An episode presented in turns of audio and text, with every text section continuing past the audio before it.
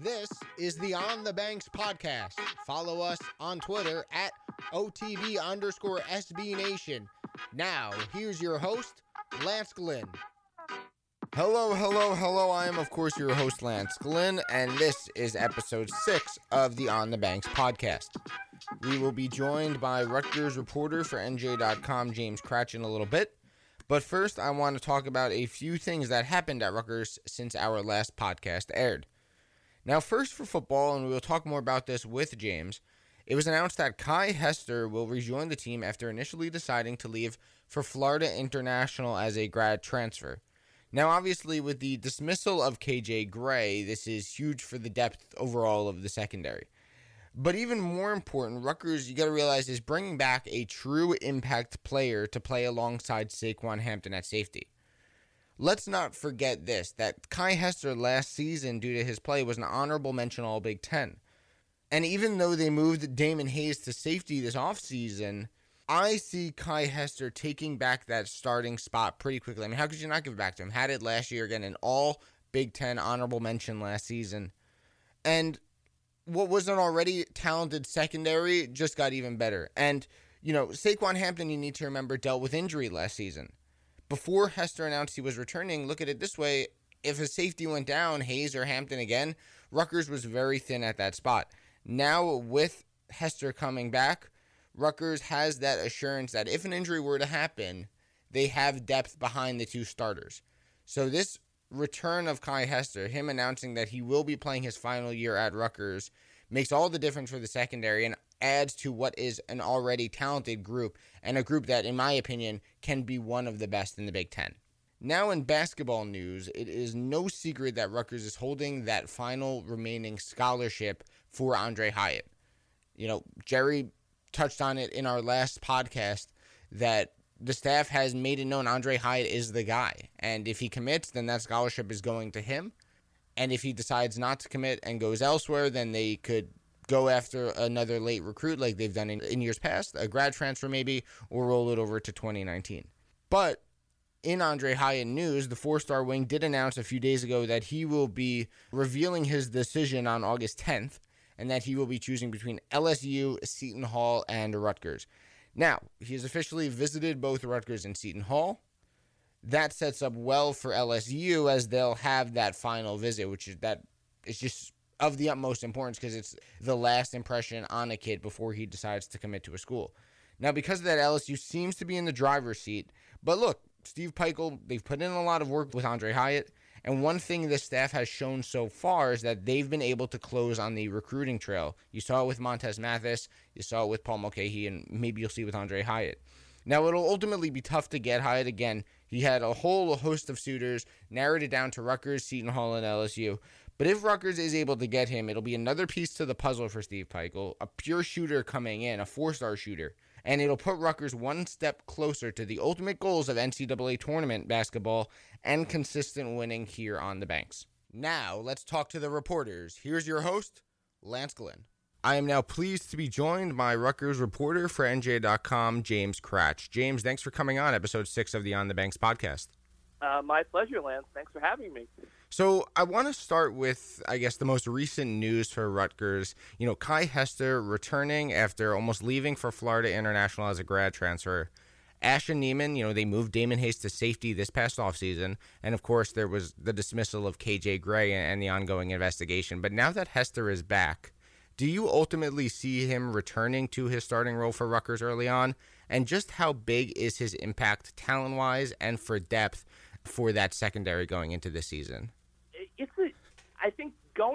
Coming back as a starter, I think that's a really good question. Look, Damon Hayes, the coaching staff was very encouraged, pleased, excited with what he did in spring ball once he made that shift to safety. I had one person in the program tell me, you know, we moved Damon Hayes to safety for a reason. They thought he was a guy that could potentially even maybe, before KJ Gray was even out of the picture, push at some point to start at safety. So if I had to venture a guess, I think going into camp, obviously it starts next week, I would say that Hayes, I think, has the edge to hold on to that starting job that he kind of inherited when Gray left the program. But at the same time, I mean, I don't think you bring back Kiy Hester, who, you know, Ash said is 100% healthy. ready to go, obviously. I don't think you bring him back if he's not going to be the starter at some point, or at least, at the very least, play starter-level snaps. I think it's a big move for Rutgers. I mean, their depth was going to look a little questionable there because before Kiy Hester came back, they were looking at going into training camp with three different safeties, Gray, Juwan Harris, obviously playing baseball, and Kiy Hester when we thought he was going to FIU. Three guys who started games last year at safety who weren't going to be back on the roster as when training camp started until Kiy decided to switch gear and stay here at Rutgers. So I think it's a big move for their depth. It gives them another Big Ten caliber player out there. I think some people would argue Kiy Hester was one of the best players on the defense last year. And it gives them a little bit more kind of alleviates some of the concerns, I think, when you lost a starter like KJ Gray. And, I want to stay on that secondary for a second. And one guy Rutgers is also getting back is Blessuan Austin. And, at the Big Ten Media Days this past week, you were in Chicago, Chris Ash and Blessuan Austin, they both said, he's 100%, he's ready to go. No limitations for the star corner. With his full health, the emergence of Trey Avery, obviously Wharton, Hampton, Hayes, Hester coming back as well. This unit, this secondary unit, do you believe that it could be the strongest on the team, or frankly, has it already reached the level of being the strongest unit on this team? I don't think it's there yet. I would still lean toward the linebackers as the strongest unit on the team, just because you've got two returning starters who were pushing 100-plus tackles last year. You've got Tyreek Maddox Williams coming back from injury, who looks sensational. And then you got Tyshawn Fogg, who I think a lot of fans are excited about after he had a really strong spring practice in a sophomore, four-star guy. But I think they could get there, definitely. I mean, I think Trey Avery is a really intriguing player. This is a guy who Chris Ash helped recruit at Ohio State. He was a top prospect, had some difficulties there, went to Toledo, never played, came to Rutgers, had a name change, redshirted last year. And it seems like he's a guy who's moving up. I think he's definitely that third cornerback behind Bless Austin as Isaiah Wharton. Seems like Rutgers thinks that Trey Avery is going to be an impact player in the return game. Ash seemed to indicate that he's going to be the punt returner and mix in there a kick return as well. I think he's a kind of an athletic guy. So, and you name, obviously Hampton, Hester, Gray, some of the other guys there. It's a very deep secondary group. I wouldn't put it right past the linebackers at this point, but I think they could get there as the season progresses. And with Austin, again, a guy who came down in the Nebraska game last year with just a horrible injury, kept him out the whole season. I was surprised to see that he was already 100%. Do you think even though he's ready to go, according to Ash and him, full go, do you think they'll kind of ease him back in during training camp just to make sure they don't re-aggravate anything or to make sure that, come game one, he's full go, he's ready? Yeah, that was one of the things I think people speculate about, and I asked Ash and Austin, and they both said no. I mean, what I think a lot of fans have realized is that, and it sounds crazy, I agree with you, when Rutgers had spring ball, they thought that Bless Austin was pretty much 100% then. He was doing individual drills, and they kept him saying, we're being cautious, we're, taking it slow, there's no reason to rush. But I think Corey Robinson, the quarterback's coach, said, if back in mid-April, if Rutgers was playing Texas State the next day, he thought Bless Austin would have been ready at that point to go play in the game. So he's had a pretty remarkable, quick, fingers crossed for Rutgers, everything that they think is the case. He's had a pretty remarkable rehab process, and he said 100%. He has no concerns, no lingering issues. He's past the injury, and obviously this is probably looking like it's going to be his last year at Rutgers. He said he considered the NFL, and I think that will surprise some fans, but a lot of guys, when they have an injury and they have NFL aspirations, they think, okay, maybe it's just better if I go rehab this as a professional. He chose not to. He came back to Rutgers, and I think, senior year, I would be shocked. I think he would have a case for a medical redshirt, but I don't know if he's necessarily going to pursue that in 2019. But he's the best player on the defense, and if Rutgers can have him at healthy and making impact plays, I think that gives their defense a strong leader at the top and gives them a push, as they try to make a bowl game this year. You had mentioned the names earlier at the linebacker group. Fogg, Morris, Roberts, Tyreek Maddox Williams coming back from injury. And there's still a lot more depth behind them. It's a good problem, in my opinion, for Chris Ash to have, right? There's so many talented players at the linebacker position, but there's really not enough space to get them all on the field at the same time. How do you kind of see this linebacker group rotating? And in terms of starters and playing time, how do you see that kind of all working out? Well, those four guys I mentioned, I think, are the main four linebackers. I think there's been a lot of talk amongst fans about, you know, can Fogg beat out Trevor Morris? I don't know if that's really something that people should focus on. My assumption is that they're both going to play starter level snaps, no matter who, you know, is out there first to start a game. But one of the things I think you're going to see from the linebackers this year is, everyone knows, Chris Ash has said it, defensive line depth is a major concern for this team. Rutgers feels good about the front four starters they have, but they've got a lot of question marks and young guys behind those starters, and they don't know where if all that depth is going to be there or where they're going to have struggles. I think you're going to see, especially in terms of pass rush, which has been an issue for Rutgers in recent seasons, would not shock me if you see some exotic linebacker packages, and that's how they kind of get those guys on the field, get them snaps, and also take some of the pressure off a defensive line that's got some depth concerns. Maybe, you know, stunts, blitzes, maybe you walk guys up, maybe you have extra linebackers that kind of stand in as, you know, like, you know, obviously the jack position is kind of like a stand-up pass rush position that Ellen Bloomer is going to fulfill. Maybe you put some linebackers there. I think they're going to get creative potentially to get those linebackers, A, on the field, and B, kind of help out the defensive line. You know, you mentioned that defensive line, and you said it. It's one of the biggest question marks on the team, right? No more Kamaal Seymour, obviously. No more Sebastian Joseph. And really, it's kind of, when you think about it, Kevin Wilkins' line now to anchor. And I think that while, you know, depth might be a concern, the exciting thing, at least for the players, is that there is so much opportunity to go around for guys, you know, relatively unknowns to step up and to make an impact. You know, with that D-line group, are there kind of one or two players that you've taken notice to or you've seen that maybe haven't really been super hyped up that can make an impact going into this season and that can really help push that Rutgers defensive line group? Well, I'll give you one guy who's projected to be a starter and one guy who's projected to be kind of a backup, you know, second-string guy. The starter, Julius Turner, is going to be the nose tackle, it looks like, and he's under 300 pounds, which is not necessarily what you want out of your Big Ten nose tackle. I mean, he'll probably be the latest nose tackle in the Big Ten, I would presume. But I think Rutgers, they like his kind of quickness, his agility, his ability to kind of make plays, get through gaps. I think if Rutgers' defensive line is going to produce, kind of exceed expectations, I think Julius Turner is going to be a big reason why. It's sort of a guy who can shoot gaps, who's getting in the backfield, blowing up run plays, getting pressure on the quarterback. And as far as the, you know, second-string guys, the backups are concerned, Mike Turdov, obviously the, you know, Rutgers legacy, started at Union High, missed last year, his freshman year, redshirted with a shoulder injury. He's a guy who had a really good spring, and I think he's going to be one of those players that they maybe turn to get in the rotation at defensive end.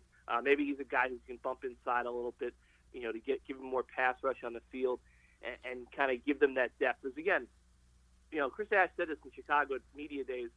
He feels good about the 22 starters or projected starters he has. But after that is, I think, where he's concerned when it comes to the depth, because the issue he can't really afford to have is one starter goes down and the drop-off to his backup is a steep one. Now, I want to move from one line to the next, and to the offensive line we go. You know, Tarik Cole, obviously an NFL prospect, and you look at it on the other side, Kamaal Seymour, they kind of, you know, hold down the two tackle spots on that offensive line. But in the interior, you know, the two guards in the center position, while you have a little bit of experience coming back, there's not going to be many starts between the three, whoever they are, that, you know, occupy the two guard spots and the center position. You know, with that inexperience going into training camp and the season in that interior, you know, how big of a worry do you think fans should have regarding the offensive line? And I guess who are the guys you see stepping up to fill those spots? Well, look, anytime your offensive line is unsettled, I think you have to have a concern. As far as Rutgers, and you're right, the interior of that offensive line is kind of the place where there are some things that have to be sorted out. Jonah Jackson is going to be a starter. I don't think that's in dispute. I think it's just a case of, does he start at left guard or does he start at center? Obviously, he was at center a little bit last year, then he got hurt. Mike Maietti goes in. Jonah Jackson started spring ball at left guard, then eventually they moved him to center. They put Mike Lonsdorf in at left guard. that was the lineup, that setup they had in the spring game. I think it's a question of how, first off, how does the coaching staff make that decision? Do they put Jonah Jackson in a place where they think he's best, or do they put Jonah Jackson in a position where they think that they can get the best five if he's there? So I guess what's making the decision for Jackson in terms of his position? His best position or the best position for him that fits the team's goal? I think Mike Lonsdorf had really impressed them in the spring. I think he's got a good shot to be the left guard. Venesky, Nick Crimmin, Micah Clark in the mix at right guard. I think that's one more in flux. So if I had to venture a guess right now, I think you're going to see Jonah Jackson be the center, Mike Lonsdorf at left guard, Cole at left tackle, obviously, Kamaal Seymour at right tackle. And I think the Crimmin, Venesky, Clark, maybe one or two other guys kind of sneak in there. That's going to be kind of the open competition in camp, the right guard. That's the one spot that I think is most open as we head into training camp. And, you bring up a name, Micah Clark, and, he obviously a guy, a four-star recruit, I believe either, number 2 or number 3 in New Jersey when he committed to Rutgers, but someone who wasn't really talked about this spring, and I know that worried a lot of fans. Can you just talk about, where Micah Clark is in his development and, his standing with the team and with Coach Ash going forward? Yeah, no, I think, Micah Clark, started spring practice, he was, second string, obviously in spring practice, When A.J. Blazek, the offensive line coach, is moving guys in and out of different positions, the second and third teams kind of run into each other, and you don't know who stands where. And then, obviously, he missed the last few practices in the spring game. He kind of, for personal reasons, he's back with the team. Chris Ash said he had a really strong, summer workout. He's going to be there when camp starts, Ash said. And I think that he's a guy who, look, I think a lot of times fans get very excited about recruiting ratings and stars and everything, and they want those guys to be on the field immediately.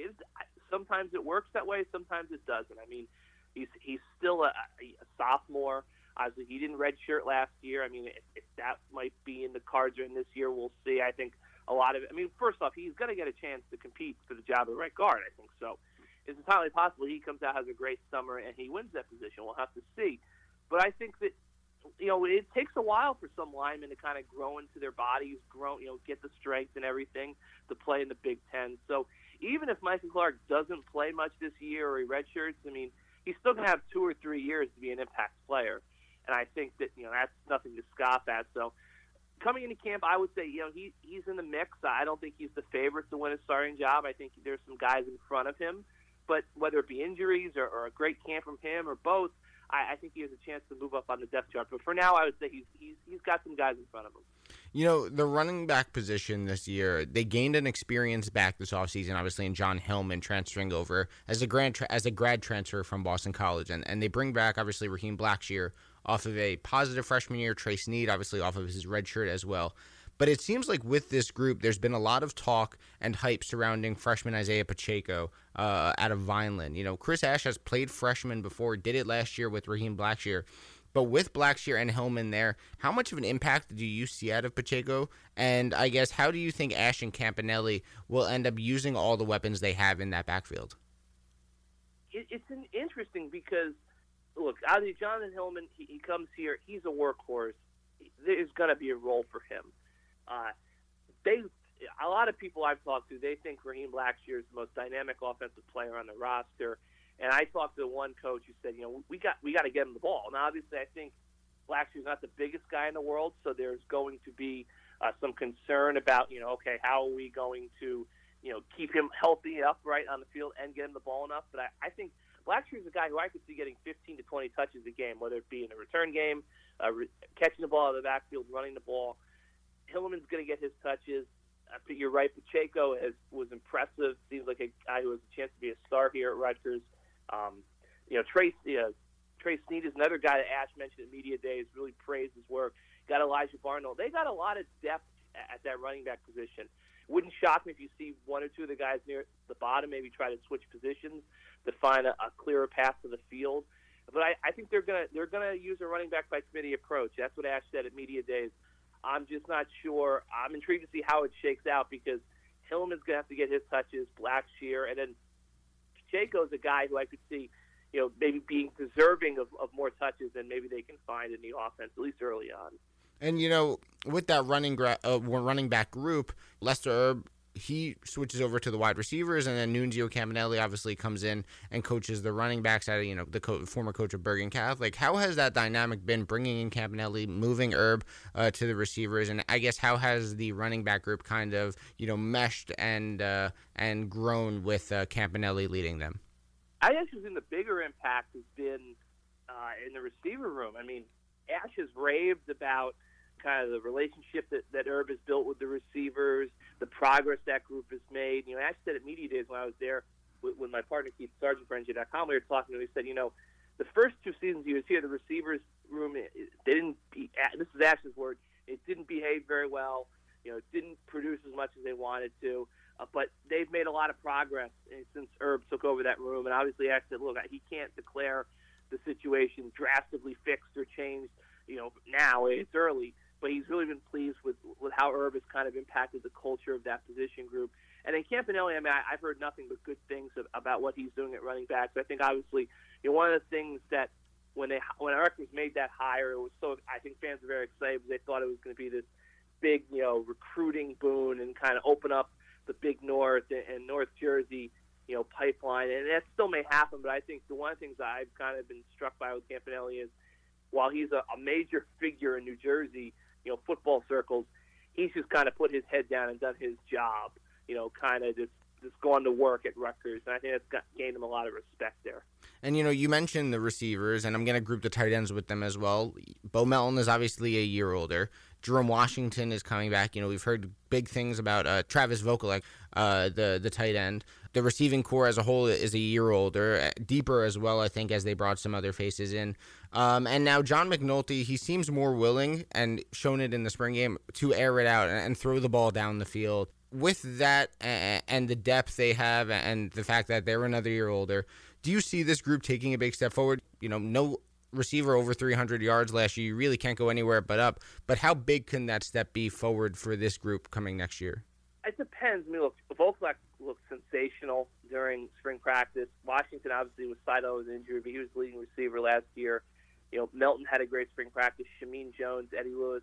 But the thing I keep on coming back to is these guys have to actually do it once the fall comes, when the lights are on. And we just haven't seen them do that yet. So I think that, yes, McNulty wants to air the ball out. He wants to throw the ball downfield.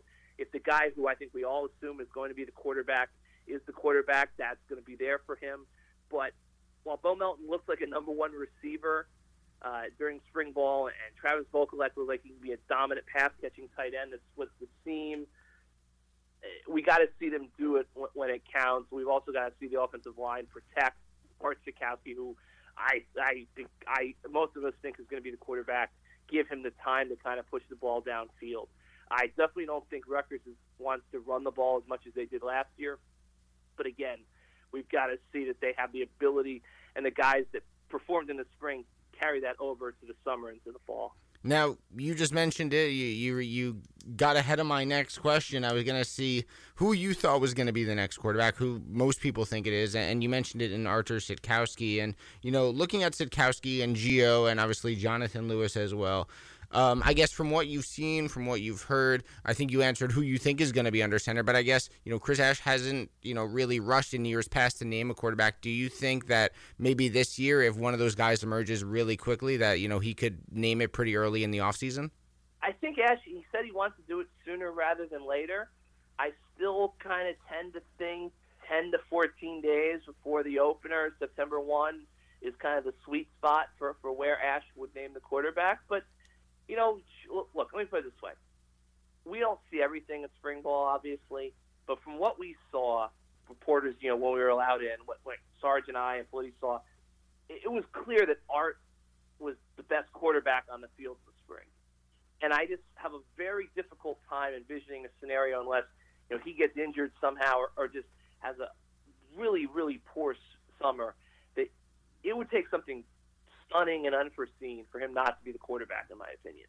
So I think in that sense, yes, if he has, if the first week to 10 days of camp go the way the spring did, maybe Ash would get it out of the way and kind of announce it. But again, you know, he's a freshman. You know what Gio Ruscino can do. you know, Jonathan Lewis did make strides. I think that was one of the things that kind of maybe didn't get as much of attention as it should. You know, he showed progress from where he was as a freshman during the spring. I think there's a possibility Ash could call it early, but my guess is that he won't really see any benefit to declaring the competition over that early, and they'll let it push into that, you know, 10 to 14 days period where he'll probably make the announcement then, and Rutgers will kind of shift its focus on to Texas State. So now, James, a couple more before we let you go. You know, Chris Ash mentioned at Big Ten Media Days recently that year three was about getting to a bowl game. It was about, you know, getting to postseason play. And usually coaches are skeptical to look ahead and to tell their players, you know, they always tell them to focus on the next game. Don't worry about, you know, games down the road. Just focus on what's in front of you. But from what you've seen, what you've heard, you know, how is Chris Ash addressing the bowl game expectations, I guess, and the fact that, you know, now that they're in year three and they won four games, you know, won two games in their first year, now four games last season, you know, the next logical steps would be six games in a bowl. How is Chris Ash kind of going about it with the team, addressing it? How is he talking about potentially making a bowl coming next season? Well, he sent that message several times to the media, and talking to the handful of players that were in Chicago, they didn't really seem. They said they weren't really focusing on, you know, dwelling on that, thinking about a bowl game. I didn't get the hint that maybe he's discussed it with them. And look, obviously, when a team reports to camp, that would probably be as good time as any for a coach to have that talk with his team. So I think it's probably more of a case of Ash wants to make sure the fan base understands that's the goal this year. That, and look, they made progress last year. I know 4-8 doesn't look great, but they won three Big Ten games, which I don't think most people thought they could do. They get Zukowski, you know, they get some recruits in. I think this is kind of a big step year for Ash, and obviously it's going to be intriguing because I was looking back. I mean, I think Shiano year three they went 5-7. I mean, they went 5-7 again in year four. So, you know, year three is usually where a lot of coaches who are going to have a successful rebuild, they get that momentum, they get over the hump and get to a bowl game. But at the same time, you look at Rutgers' schedule. If Rutgers ends up winning five games this year and not going to a bowl, I don't think that's necessarily going to be a failure of the season. And, you know, that'll kind of lead to my last question. This schedule, the way it's set up, you know, Rutgers, it's very possible that they'll be bowl eligible within the first 7 or 8 games. Then after that, you look at the last four games, and it's a gauntlet down the stretch, and it'll be tough out of those last four games. I think, what is it, Michigan, Michigan State, Wisconsin, and Penn State, in whatever order it is. With those four games, it'll be tough to kind of come out with a win in any of those. But with all that being said, you know, if you could predict, you know, let's go ahead to at post-game 12 of next season, what is Rutgers' record after that game, and do you think that they go bowling for the first time under Chris Ash? You know, they could go bowling. I just look at that schedule, and you mentioned the first 8 games, and you're right. But here's the thing about the first 8 games. So everyone talks about the first 8 games. Well, you're not going to beat Ohio State. So you basically got to win 6 of 7. And then the Northwestern game, I think, is maybe the game this whole thing will hinge on, because we don't really know what Northwestern's going to be. I mean, if Clayton Thorson, their quarterback, is healthy, they could be a 10-win team again that, you know, kind of pushes, is in the mix to win the Big Ten West. But if Thorson isn't healthy or if they disappoint, they could be, you know, a 6-6, 7-5 team that Rutgers could potentially beat at home on homecoming. So take that game. Then you're basically, if Northwestern is going to be a top team and Rutgers is going to be an underdog there, you're basically asking Rutgers to go 6-0. In the 6 games that we know they're either going to be favored or no more than a touchdown underdog. And I just, you know, Buffalo's a good team. It's not going to be easy to beat Kansas on the road. I know Kansas is a horrible program, but they're still a Power 5, you know, Big 12 conference team that they're playing at home, and you know that they think they can beat Rutgers. You know, Indiana, Maryland, these are not pushover games. So I tend to think this team is going to go 5-7. I think they go 5-3 in the first 8. And then, look, I think if Rutgers is 5-3 after 8, then that's a great opportunity for them. 4 games against teams that are probably going to be in the top 10, top 15 in the country, a chance to get a major upset that, you know, gives you a national, you know, moment, and then gets you to bowl eligibility. I don't really know if Rutgers could ask for more than that. So I tend to think 5-7. I think 6-6 is possible. I also think 4-8 again is possible. I think 5-7. If they get to 5-7 and they're competitive in some of the games against the Big Ten elite, I think that's progress. And then while it's disappointing you didn't get to a bowl game, you go into year four feeling, okay, this is the year. We're not only going to make a bowl game, but we have a chance to maybe break through and get to 7 wins or so. Well, it'll certainly be interesting and fun to find out. You know, training camp starting very, very soon, and then the month of August is going to be here, then September, and then September 1st, that first game against Texas State. James, thanks so much for coming on. Thanks so much for joining me and giving me some of your time. You got it, Lance. Thank you. Now it's time for Lance's final take. James mentioned a lot of points in that last interview, and there's a couple I want to hit on even further. Now, with the defensive line, you know, as I said and as James said, Kevin Wilkins, John Bateke, and Eloy Maluma are the guys on that defensive line. Julius Turner may be someone that can step up as well as Mike Turdov, but who really is going to step up? Is it going to be Turdov? Is it going to be Mason? Is it going to be Jayhon Duggan? Who's going to be that guy to step up, grab one of those spots, maybe exceed expectations, and help take some pressure off of this defensive line?